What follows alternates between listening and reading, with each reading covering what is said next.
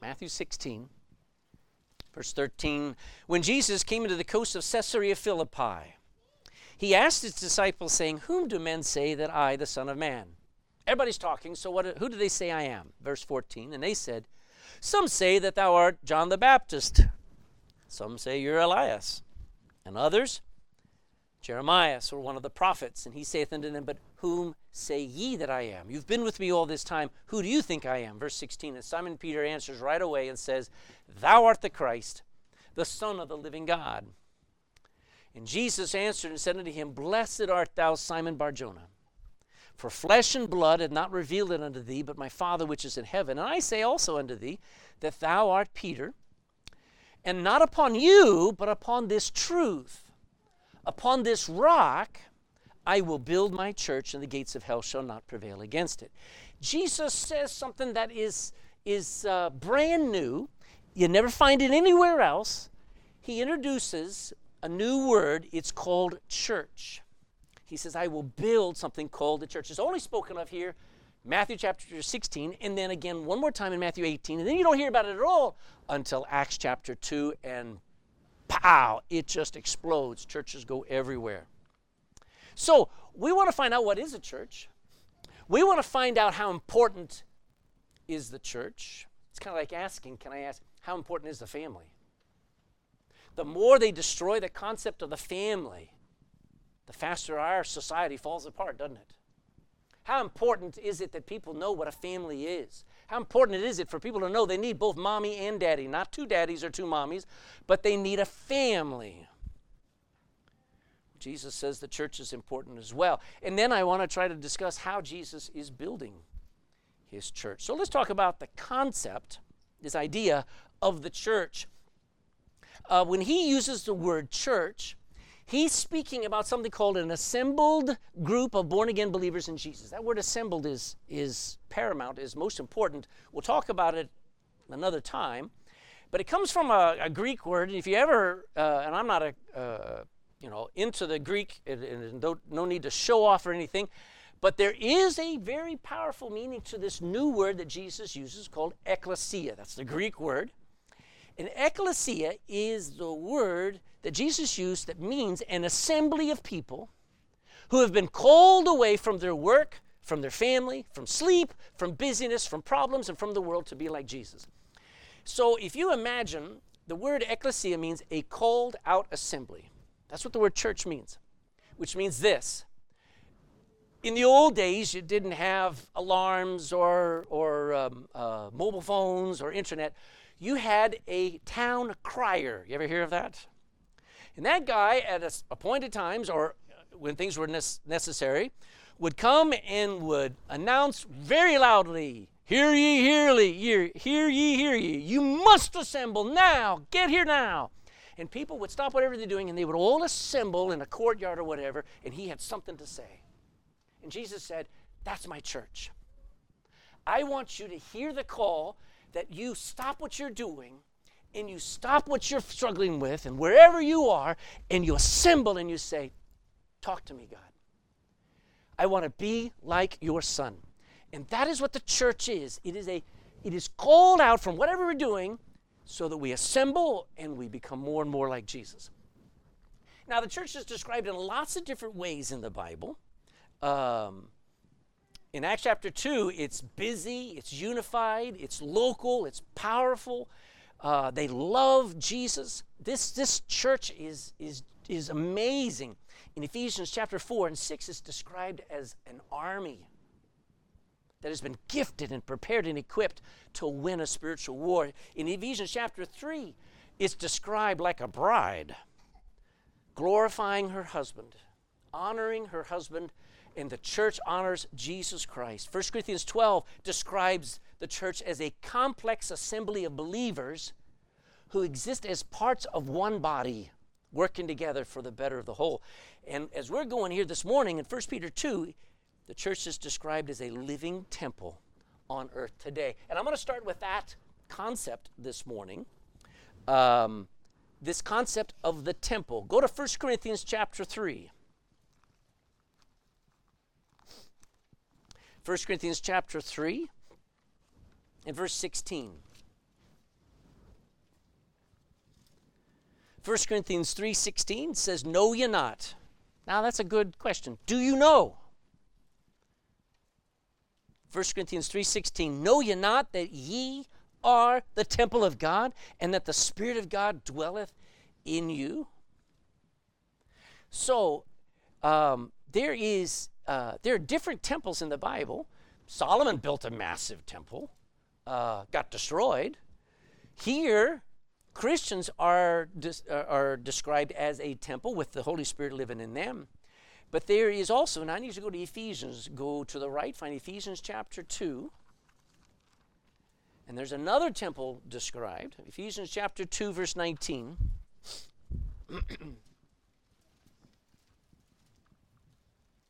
And it's the group of Christians who are committed to being a church.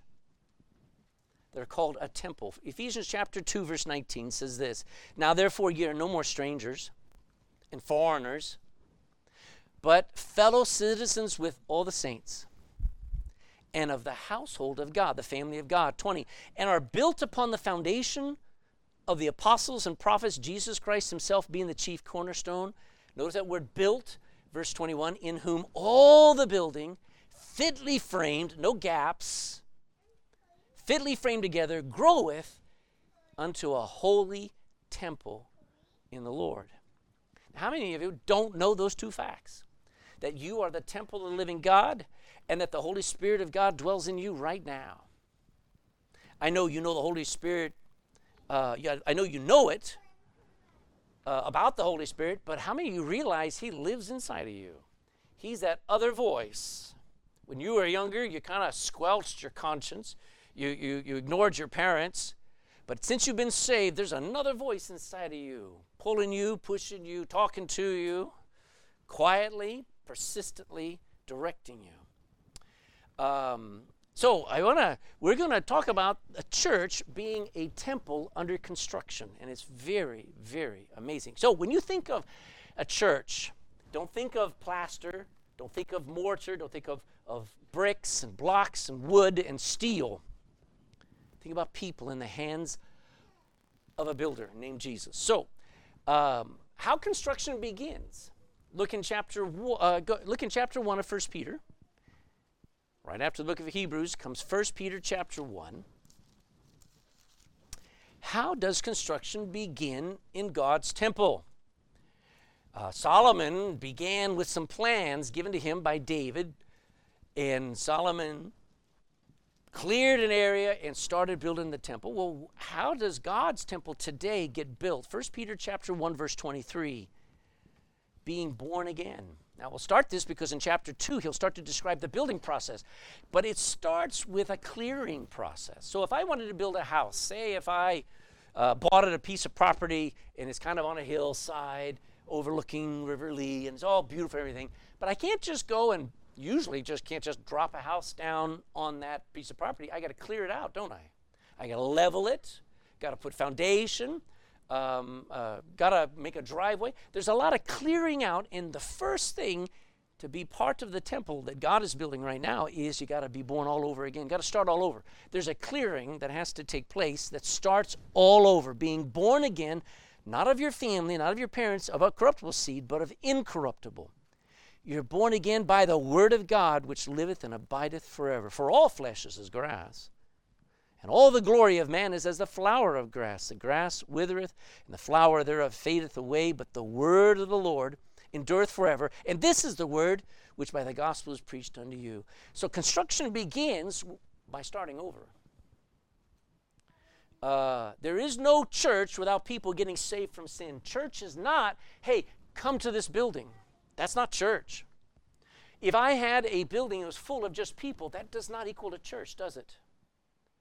Those people in that church, if you're going to have a church, you're going to have saved people. Doesn't that make sense? People are going to have to hear the gospel to get saved, or else you don't have a church. All you have is a gathering of sinners, people who are lost. So construction begins with a whole new life. Secondly, it abandons the old us. Look at chapter 2, verse 1. Wherefore, laying aside, now look at these hard attitudes, malice and guile, hypocrisies, envies, and evil speakings. So to follow Jesus, something's got to be let go of. Peter calls it laying some things aside. You may remember the time when there's a man named Bartimaeus in Jericho. Bartimaeus hears Jesus is coming, and Bartimaeus cries out, "Have mercy on me, have mercy on me," and Jesus calls for him. He's on the other side of the road, and it says he was wearing what are called beggar clothes, blind men's clothes that were wretched. He did not wear good clothes. He did not have fine clothes because he lived on the charity of others, which was pretty skimpy. So he had desperately tattered and poor clothes. When Jesus called him, it says he lay aside those beggar clothes, which is tremendous because he believed at that moment, Jesus is going to fix me. And when he crossed that street, he had his underwear on, but he crossed that street and Jesus gave him his sight. And from that moment, he never went back and picked up those old clothes. And the same is true when we get saved. There's some things we're going to have to leave behind us. And Peter lists some very strong words. Notice it. Malice. You probably don't use that word, but that is a very important word. Malice is that attitude, that desire to hurt someone out of revenge because they've hurt you. Malice. And there's not one of us that doesn't have those times where we just... And Peter says, put it aside. That's how we used to live. Guile. Again, it's an older word. We still use it today about how, beguiling eyes and things like this. But to guile is to deceive. Put on a show. And I know nobody here puts on a show, do you? You never are. You always are transparent. You're as real as the day is long, right? Wrong. Guile is you don't want anybody to know what you're going through. You don't want anybody to know what you're thinking. You put on a show. How far that goes, listen, Christians ought to be so transparent, not too transparent, but so transparent that there's no difference between you on Sunday and Monday. And there's no difference between you in church or at home.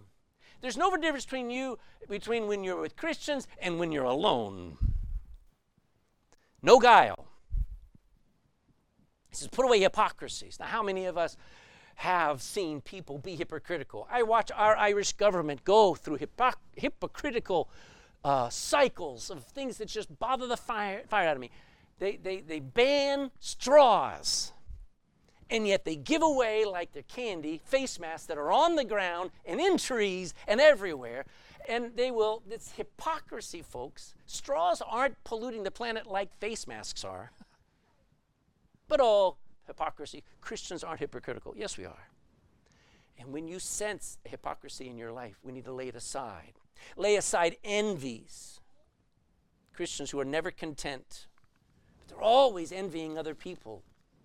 And then evil speakings, probably our worst sin today is where we tear other people down, saying things that we know are evil and we shouldn't say. And these are the old bricks of our life. This is what we build our life with in order to get people to see us. The power that's in our words, the power that's in our attitude. We terrify people by our attitude sometimes. And those things have to be laid aside. They need to be demolished. Let's go to Ephesians. Hold your place here. Go to the left. Find Ephesians chapter 4. Peter says it in 1 Peter. Paul says it in Ephesians chapter 4 and verse 31.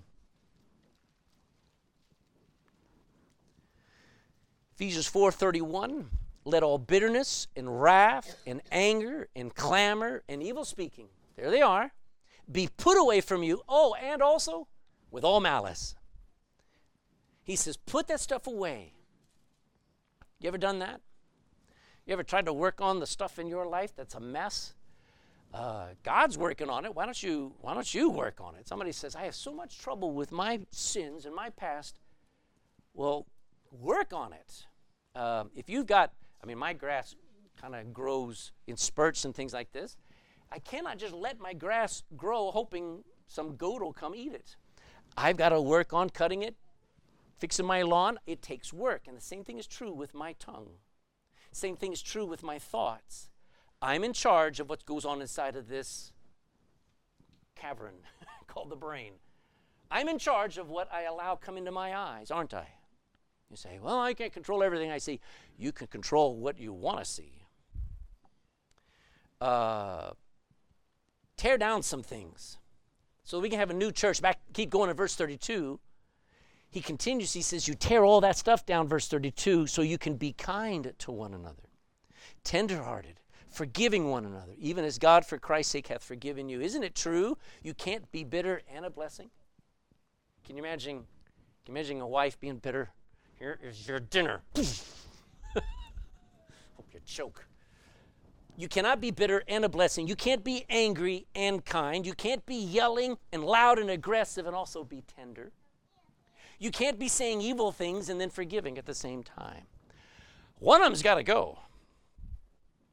And then thirdly, drawing your new life from the Word of God. Back to Philippians. I said Philippians. 1 Peter chapter 2. As newborn babes, verse 2. As brand new babies, desire the sincere milk of the word that ye may grow thereby. If so be that you've tasted that the Lord is gracious. Draw your new life from the word of God like a newborn baby draws from mama. Much of the Bible is like milk. There's a lot that's easy to understand. Don't be put off. Don't go, oh, it's all confusing. No. A lot of it is like milk. Some of it is very clear. Some is like meat. You have to chew on it for a while. But it's all for our nourishment. Listen to Matthew 4:4. Can you remember it? But he answered and said, it is written, man shall not live by bread alone, but by every word that proceedeth out of the mouth of God. So I get my normal nourishment from bread and butter and peanut butter and jam and cheese and whatever else. That's my sustenance. But I don't live on bread alone. I live by every word that came from the mouth of God. So just as a baby has to have that nourishment from milk, we've got to have our nourishment from the Bible. There's an interesting thing I thought about. Look there in verse 3. It says, if so be ye have tasted that the Lord is gracious. You won't desire and test yourself. You will not desire this book if you have not become a newborn baby in Christ. If you're still in your sins, this book will not interest you. But if you ever get saved, if you ever get born again, you will hunger for this book. It is natural for a baby to want mama. It is natural for a baby Christian to want this Bible. So just take the test. Taste this book. Test it, find out what it's like, and I guarantee you, if you'll believe it, you will never want to be away from it. You may backslide, but you know how far away you are from it, and you'll know you always need to get back. So, then we're going to talk about building our life on the cornerstone now. Look in verse 6. We're going to jump down to verse 6. Wherefore also it is contained in the Scripture, behold, we're in 1 Peter 2, I lay in Zion a chief cornerstone, elect, precious, and him that believeth on him shall not be confounded. We say confused. So when we get saved, we clear away all the old baggage. We need to start building our life on the cornerstone. And when he's talking about a cornerstone, he's talking about a cornerstone of a temple.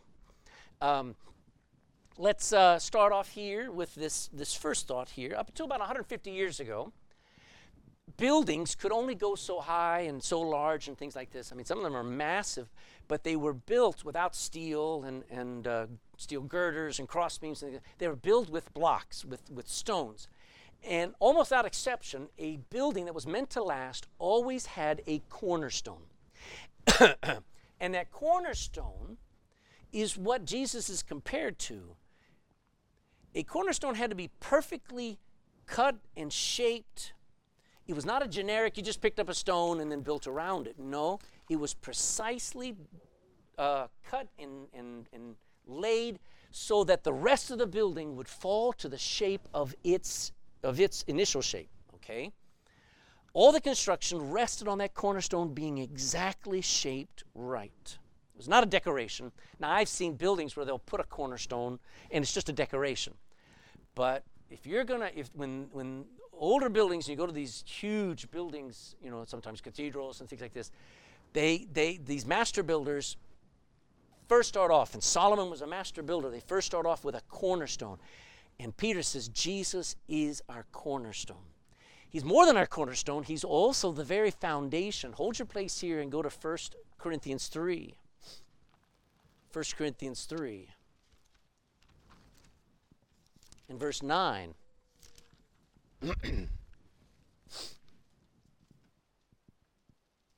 First Corinthians 3:9 says, "For we are laborers together with God.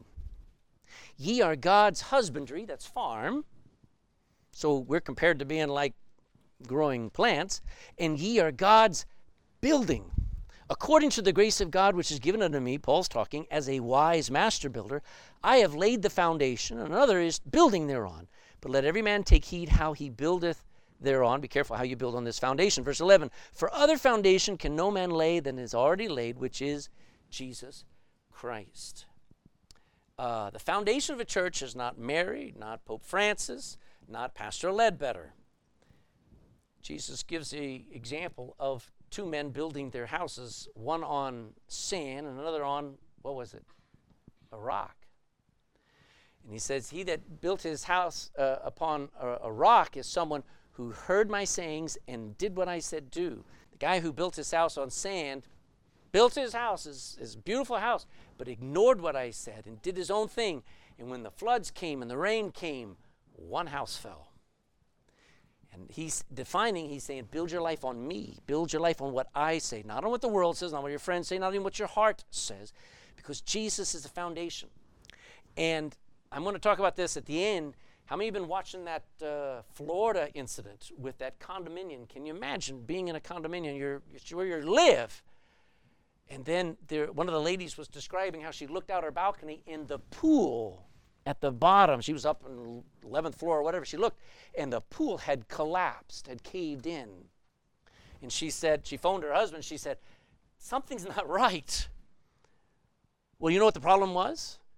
The entire building was shabbily designed, but the foundation was crumbling. It was falling to bits, and hundreds of people have died. They haven't found all the bodies. You need a good foundation because too many lives are falling in and collapsing. And examples like that are not, well, why is God allowing this? To wake us up. We need to be reminded that unless you have a strong foundation that you build our feeble lives on, we're going to crumble, we will collapse, we will fall. Jesus is that cornerstone. He's not just a cornerstone, he's a living stone. Look at verse 4. Back there in 1 Peter 2. "To whom coming, as unto a living stone." Now this thought is pretty amazing because idols have eyes, don't they? You ever seen a statue and it's got eyes? You ever been in an art gallery? Or maybe you've seen a picture and you looked at it and the eyes were looking right at you and you moved over there and the eyes were following you. Did you ever see that? I mean, it's eerie. Some people can paint like that or draw and the eyes follow you. But it has no eyes, does it? It can't see. Statues and idols have ears, but they cannot hear. They're not alive.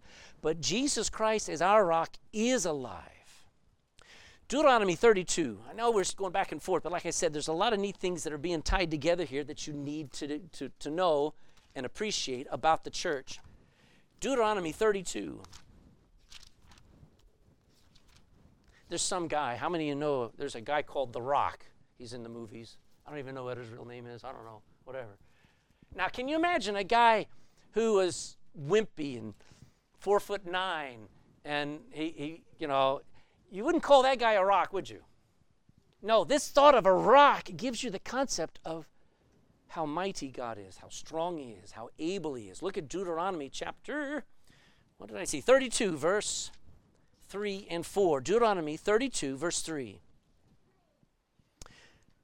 "Because I will publish the name of the Lord, ascribe ye greatness unto our God." Make God known as great. Verse 4, "He is the rock. His work is perfect, for all his ways are judgment. A God of truth and without iniquity, just and right is he." He is the rock of Israel. He's a promised Messiah. And when it goes back, go back now to 1 Peter chapter 2. We come here, it says verse 4, to whom coming as unto a living stone, yes, disallowed indeed of men. People don't like Jesus naturally, but chosen of God and precious. Look in verse 6, wherefore it is also contained in Scripture, behold, I, God, lay in Zion, I place in Zion a chief cornerstone, elect, precious, and he that believeth on him shall not be confounded. Jesus is a living stone. He says there in verse 5, verse 6, I laid him in Zion. That's a picture of him being laid in that grave. When Jesus came to this world and people killed him, God was working out his plan where he says, when Christ died, I was laying the foundation. I was setting that cornerstone in Jerusalem to build my church on. And what's funny is he's called a living stone, which means he didn't stay dead, did he? So here's a stone that was laid, and yet it's alive. Psalm 18:2 says this, the Lord is my rock, my fortress, and my deliverer, my God, my strength in whom I will trust, my buckler, a shield, and the horn of my salvation. He's my high tower. That's how David calls him. He's a living stone. He's also the rejected stone. We read there in verse 4, he's disallowed of men. Disallow is an older word, which means he wasn't allowed to be their savior. He wasn't allowed to be the cornerstone of their life. In other words, a builder, a master builder, would go into a rock quarry and he would pay specific rock cutters to go in, and they would chisel and it would take, and if you can imagine the building process, it was very long and tedious and very hard. And these guys would cut out stones and they would bring the stone out, and the master builder would come around and would look at that thing and go, nah, it's not right. And now all that work would had to be thrown aside, and they would start over. Over in Egypt, there was I don't know how many miles, but we'll say 20, 30 miles from the pyramids, there is a place where they cut out the stones. And you know what's funny? There are thousands of stones there that they rejected. They would cut them out of the quarry, and they would bring them up in front of the master builder, and he'd go, nah, bring me another one. Now here comes Jesus. And what did the Pharisees do? These guys who are supposed to be building the kingdom of God. What did the politicians do? What did people do? When Jesus was presented to them, oh, they liked his miracles. Oh, he's a nice teacher. Oh, look, he does here miracles. He feeds us. But when he stood there next to Pilate, everyone said, nah, he looks like a loser. Bring on the next one. And you know what's terrifying? The next one's coming. He's called the Antichrist. And the Antichrist will be believed. He will be, loved and adored by the whole world. But that's another story. But Jesus Christ was rejected across the board. Isn't that what Isaiah 53 says? He was despised and rejected of men. He was a man of sorrows and acquainted with grief. And we hid, as it were, our face from him. He was despised and we esteemed him not. We didn't think he was much to look at. How many religions actually follow Jesus? How many religions actually do what he says? You would think most Christians do, but they don't. Seventh-day Adventists actually follow a woman named Ellen G. White. They don't follow the Bible. Jehovah's Witnesses follow a guy named Charles Taze Russell. Mormons follow Joseph Smith. Catholics follow all the church fathers and the popes. Protestants follow great theologians. No wonder there's so many religious wars. You wouldn't fight if you were following Jesus, would you?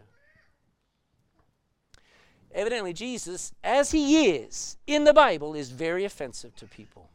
And that brings on the next stone, 1 Peter 2:8.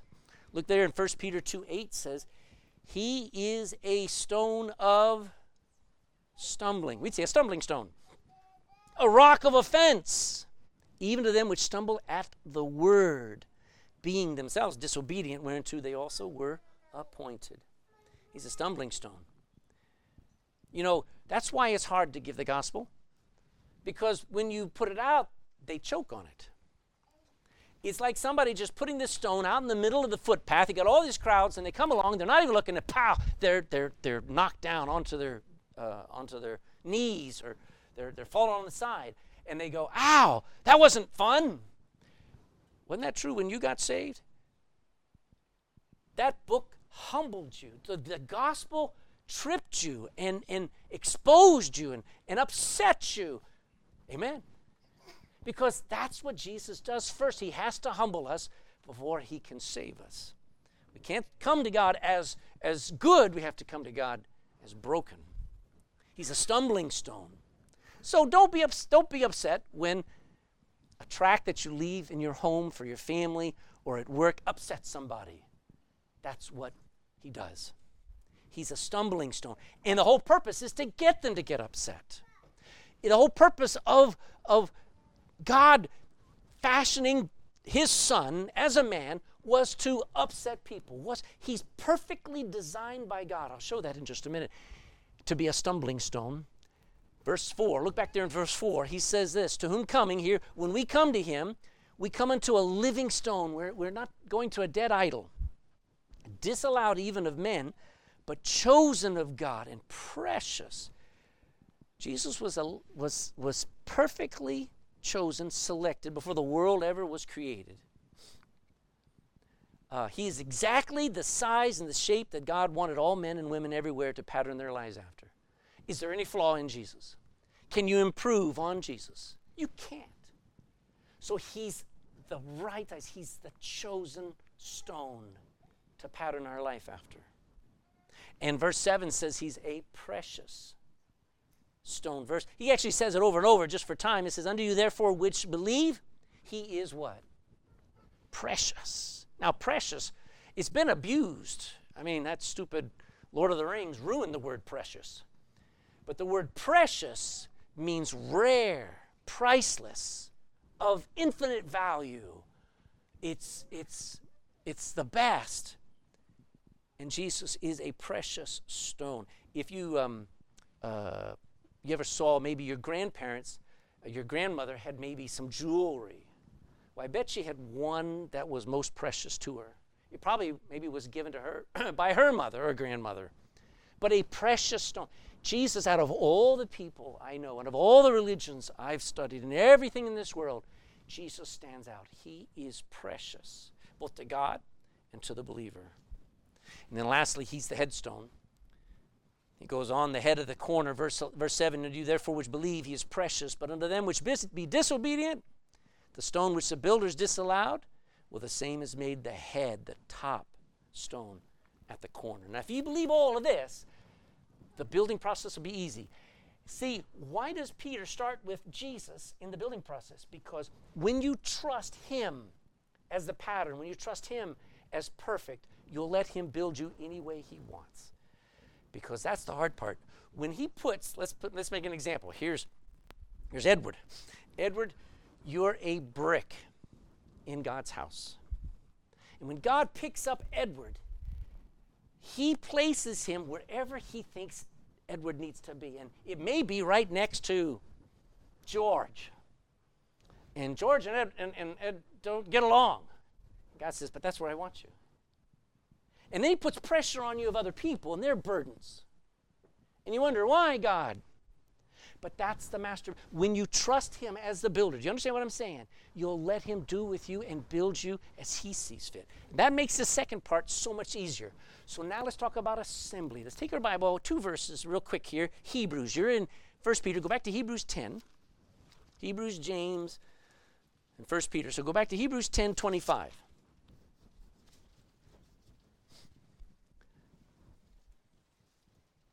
Verse 25 says, not forsaking the what? Now, normally when we think of assembling, we think of the gathering together. We've assembled today. Okay, that's okay, but that's not the real meaning. When he says, don't forsake the assembling of ourselves together, it's the bringing and the building of us together into a church. Like a temple is built. Don't forsake God assembling us together. And go back to, show me that. Go back to 1 Peter chapter 2. Look in verse 5. ye also as lively. Okay, so in verse 4 it says, we've come unto Jesus, the living stone, but we as lively stones are built up a spiritual house, a holy priesthood, to offer up spiritual sacrifices acceptable to God by Jesus Christ. So when he's assembling us, he's building us together. How many of you want God to build your life? You want God to build my life. But God doesn't only think of you, doesn't only think of me. He says, I'll build you as I build you with others. There are times where you need to be alone, and God just deals with you alone. But there's most of the time God puts you with people, and he assembles and he fashions and he builds a church. And he says we are lively stones, which is kind of cool. Lively stones, a church is not supposed to be just a bunch of people gathering in a building. A church is supposed to have people who have been made alive. Lively stones are unusual. The closest thing I can think of is a coral. Ireland's got some ancient coral reefs off its coast. A coral reef is a rock reef that is alive. It grows, it adapts, it expands, it also dies. But it's a living rock filled with these sea animals and things. That's as close as I could imagine. But we are not just people gathering, but we are specially cut, specially fashioned, specially molded to fit in a special and a certain place so that this building comes together as a temple. So what's the purpose of our church? Now again, we're not talking about the purpose of this building. The purpose of this building is so that we can meet. But a building can have anybody in it. A building can have a group of Satanists in it. That doesn't make it a church. This is not what's being built. What's being built is us. And what's the purpose of us being built and assembled together is so that we as people become a temple of God. We read that in Ephesians 2:21, in whom all the building fitly framed together groweth unto a holy temple in the Lord. Normal buildings don't grow, do they? It'd be really freaky if Eric and I came in one day and this wall was expanding. Okay? That'd be really, really terrifying.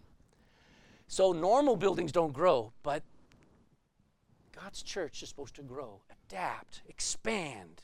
It's lively. You ever been someplace and you said, this place is dead? Don't ever let that be said about a church. If this is a church full of lively stones, our singing, our joy, our encounters, and our time together ought to be lively. We're called a spiritual house, not a physical house like a cathedral, but invisible to the world. The world, if they took this building away from us, if persecution got so stiff that they forbid us to own this building, are we still the church? Could we meet out in the middle of a field and be church? Yes.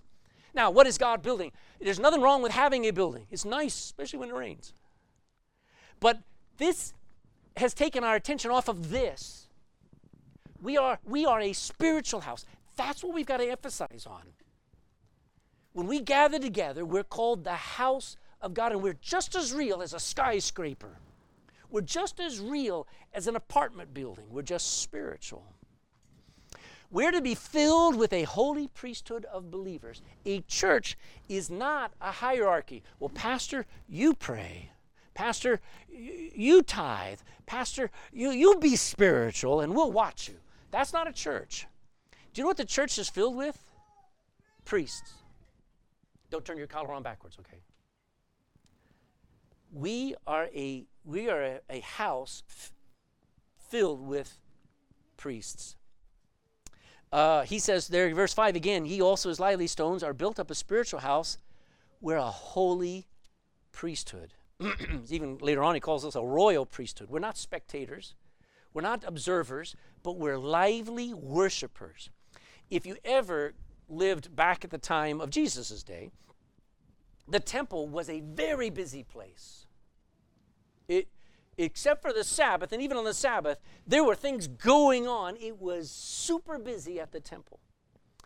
and there was worship going on. As a matter of fact, since the time of David, 1,000 years earlier, there were groups of men and women singers who sang to each other across the courtyard as people came in bringing their offerings and approaching the priest and giving their offerings for sacrifice. The singing going on there was heavenly. It was unmatched anywhere else. The worship that was going on was active. It was lively. It was filled with activity. It was not just stones.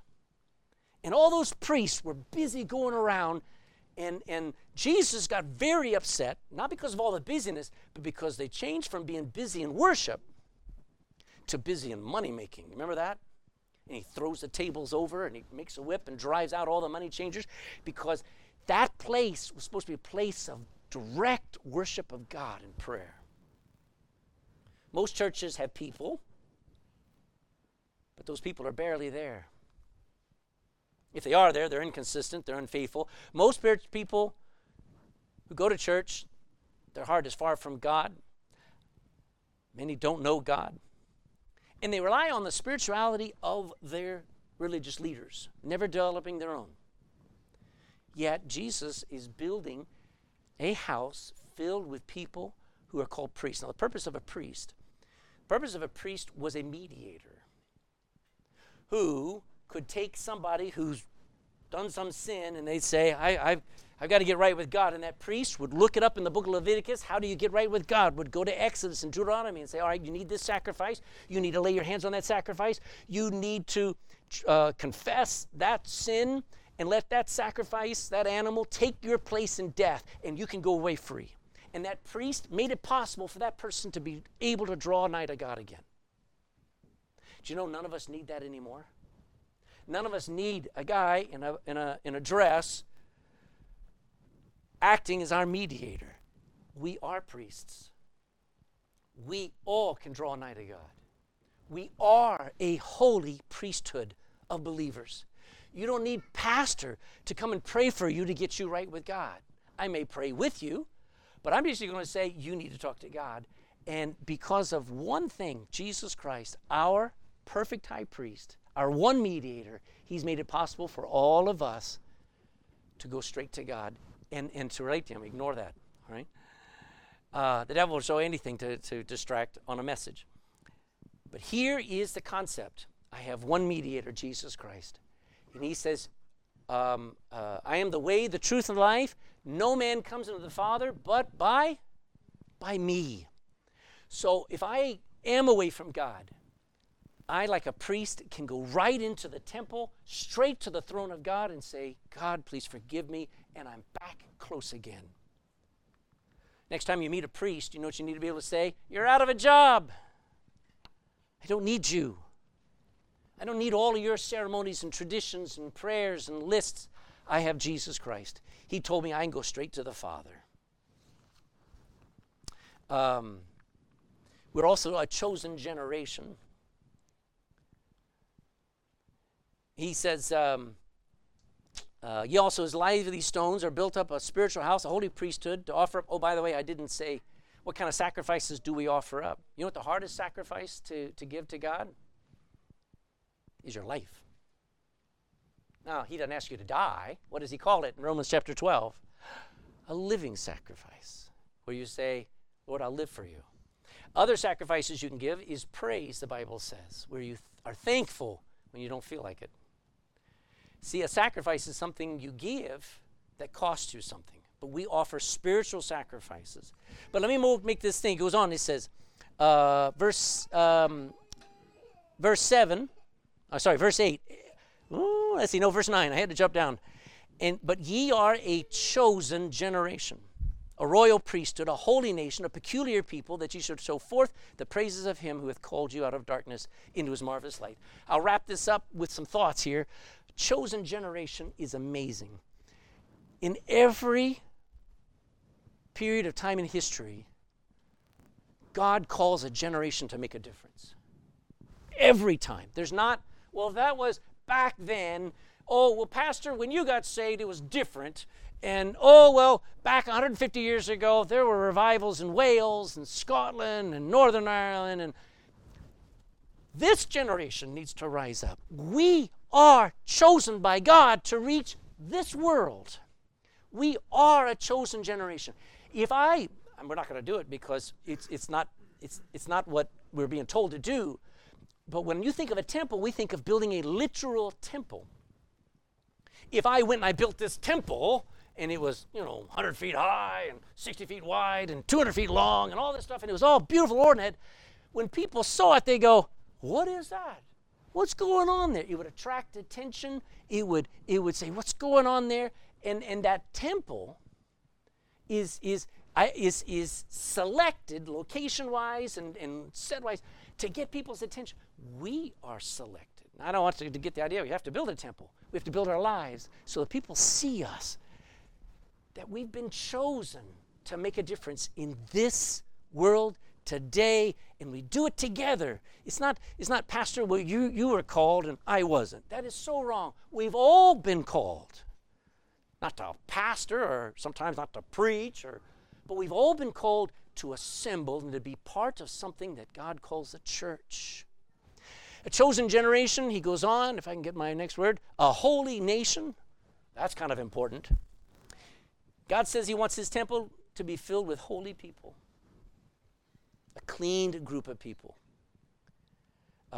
Folks, I hope you want. Now, there's nobody perfect, and there's nobody who's not going to have problems.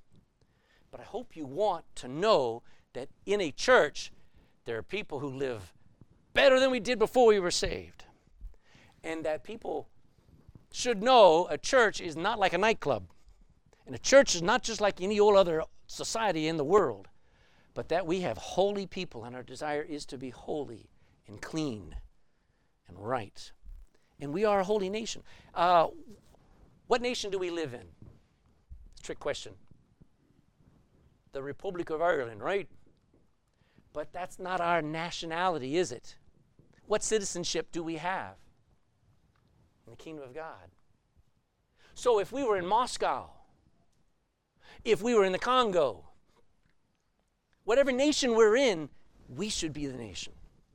We should be a holy nation. The people who gather together are a nation. In America, we have this concept. Canada has this concept of a nation within a nation. They're called Indians. The American Indians, when you go onto their tribal land, they set the rules. They make their own taxes. They have their own people. That is a nation within a nation. That's what the church is. Outside these walls, they may make rules, they may say things, but we follow a different rule book, don't we? We're a nation in a nation. We are a holy nation. We're not just trying to defy and say, we're not going to have you over us. No. We allow them to tell us what to do as long as it doesn't cross the Bible. But we have a status of nationhood. The world doesn't understand. Lastly, we are a peculiar people. Probably the most fun word in there is peculiar. It simply means we're strange, all right? We're strange to the outside world. We're unusual. We're not like the culture around us. I know people, the more people get popular, you ever notice how they change their hairstyles, their clothes? How many remember this weird group called Jedward? What in the world happened to them? You know what happened? They wanted to do something that nobody else did, so they made all their hair go straight up. All 8 inches of it, all right? And everybody went, oh, cool, cool. People pay good money to do weird things when we are naturally weird. We are peculiar. You don't even have to try. If you just start following Jesus, you start living in this book, people are going to go, you're weird. I didn't have to pay for it.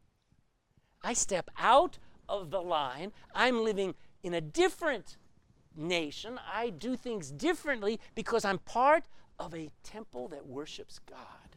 It's called the church.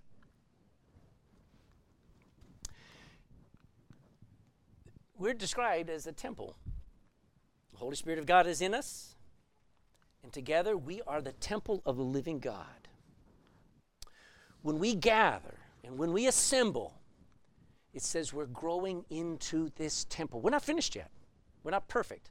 We are a church, But he's building us into a place where worship takes place. Now, this afternoon, you know what we're going to do? We're going to fellowship. Not going to be worship. Right now, even now is not proper worship. But you know, when you get around other Christians, it ought to stir in you a love for God and a thankfulness to God and a humbleness in appreciation for how good God is to you. That's the purpose of our gathering together, is so that we just stir each other up to worship like it would be. How many ever years ago when you went in, I hope you don't do it too often now unless it's on a wedding or a funeral, but when you go into a cathedral, what did everybody sort of feel? Oh, this is a place of worship. All right, well, when you come to this building, the building should not cause you to want to worship. Other Christians should, who are being assembled together with you and built into this awesome thing called church. So construction begins with three things. I said it, number one, starting all over. You got to be born again. If you're just attending church, you are not getting anything out of it. It's not going to fix you. It's not going to help you. It's actually going to discourage you, and you'll leave. But if you get born again, if you taste that the Lord is gracious and that he wants to save you, if you just taste that, you'll never turn away from God's word. So it starts over, abandons the old. When God exposes through preaching and the Bible some sin in your life, you lay it aside so that you can just live by the word, which is our whole point with this year. And then you build your life on Jesus Christ as lively stones. You're not just a hole in the wall, a brick in the wall. You're not just somebody sitting in a chair. Any stone can be put somewhere and left there and forgotten, and it means nothing. But when it's alive, when it adapts, when it helps support those above, when it pulls up those behind, when it gets along with the other stones along with it, and it brings more stones into the wall, that's what a church is. And to be a spiritual house, wouldn't it be nice if we always knew this place was a spiritual gathering? That's why we don't have drum sets. That's why we don't really compete with the world. There's no way to compete with the lights and the flash and the money of the world. So we don't, why even think about it? They can be all they want to be, emotionally, physically, ecumenically. We are spiritually the house of God. We're filled with a holy priesthood of believers. Every one of us can pray for one another, but every one of us can go directly to the throne of God. Let us come boldly under the throne of his mercy because of Jesus Christ. We're a chosen generation for this day. Gavin, you and I are alive now for this day. I wish that there were some great preachers like days of old here today. They're not. They're dead. They're gone. It's us now. We're a chosen generation. We're a holy nation. And let's go ahead and be peculiar, amen? But I want to say this. This is serious work going on. We'll finish with 1 Corinthians 3. 1 Corinthians 3.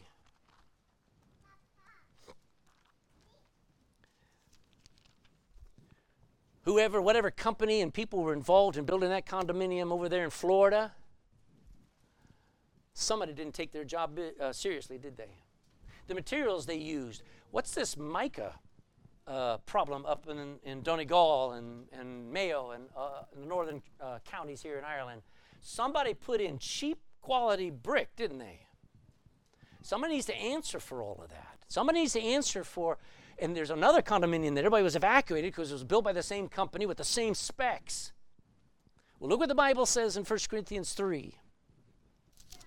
1 Corinthians 3 says, Know ye not, verse 16, know ye not that ye are the temple of God, and that the Spirit of God dwelleth in you? It goes on, if any man defile the temple of God, you mess with God's building, him shall God destroy, for the temple of God is holy, which temple ye are. So let's take what God is doing very seriously. This is not just a take it or leave it situation. This is life and death. Our families, our society, our generation. Father, you take everything serious. You, in the bringing forth your son as a baby, perfectly designed, to come in as a weak infant into this world, brought in through poverty, brought through in a small little insignificant country called Israel.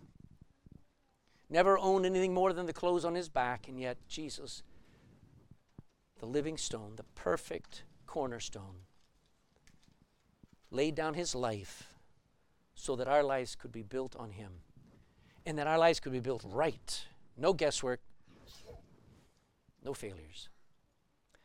Lord, as we see you working in our midst as a church, I pray that we would see it's not just fellowship, not just preaching, but it is worship. It is so this place is a spiritual house, a house of prayer and praise.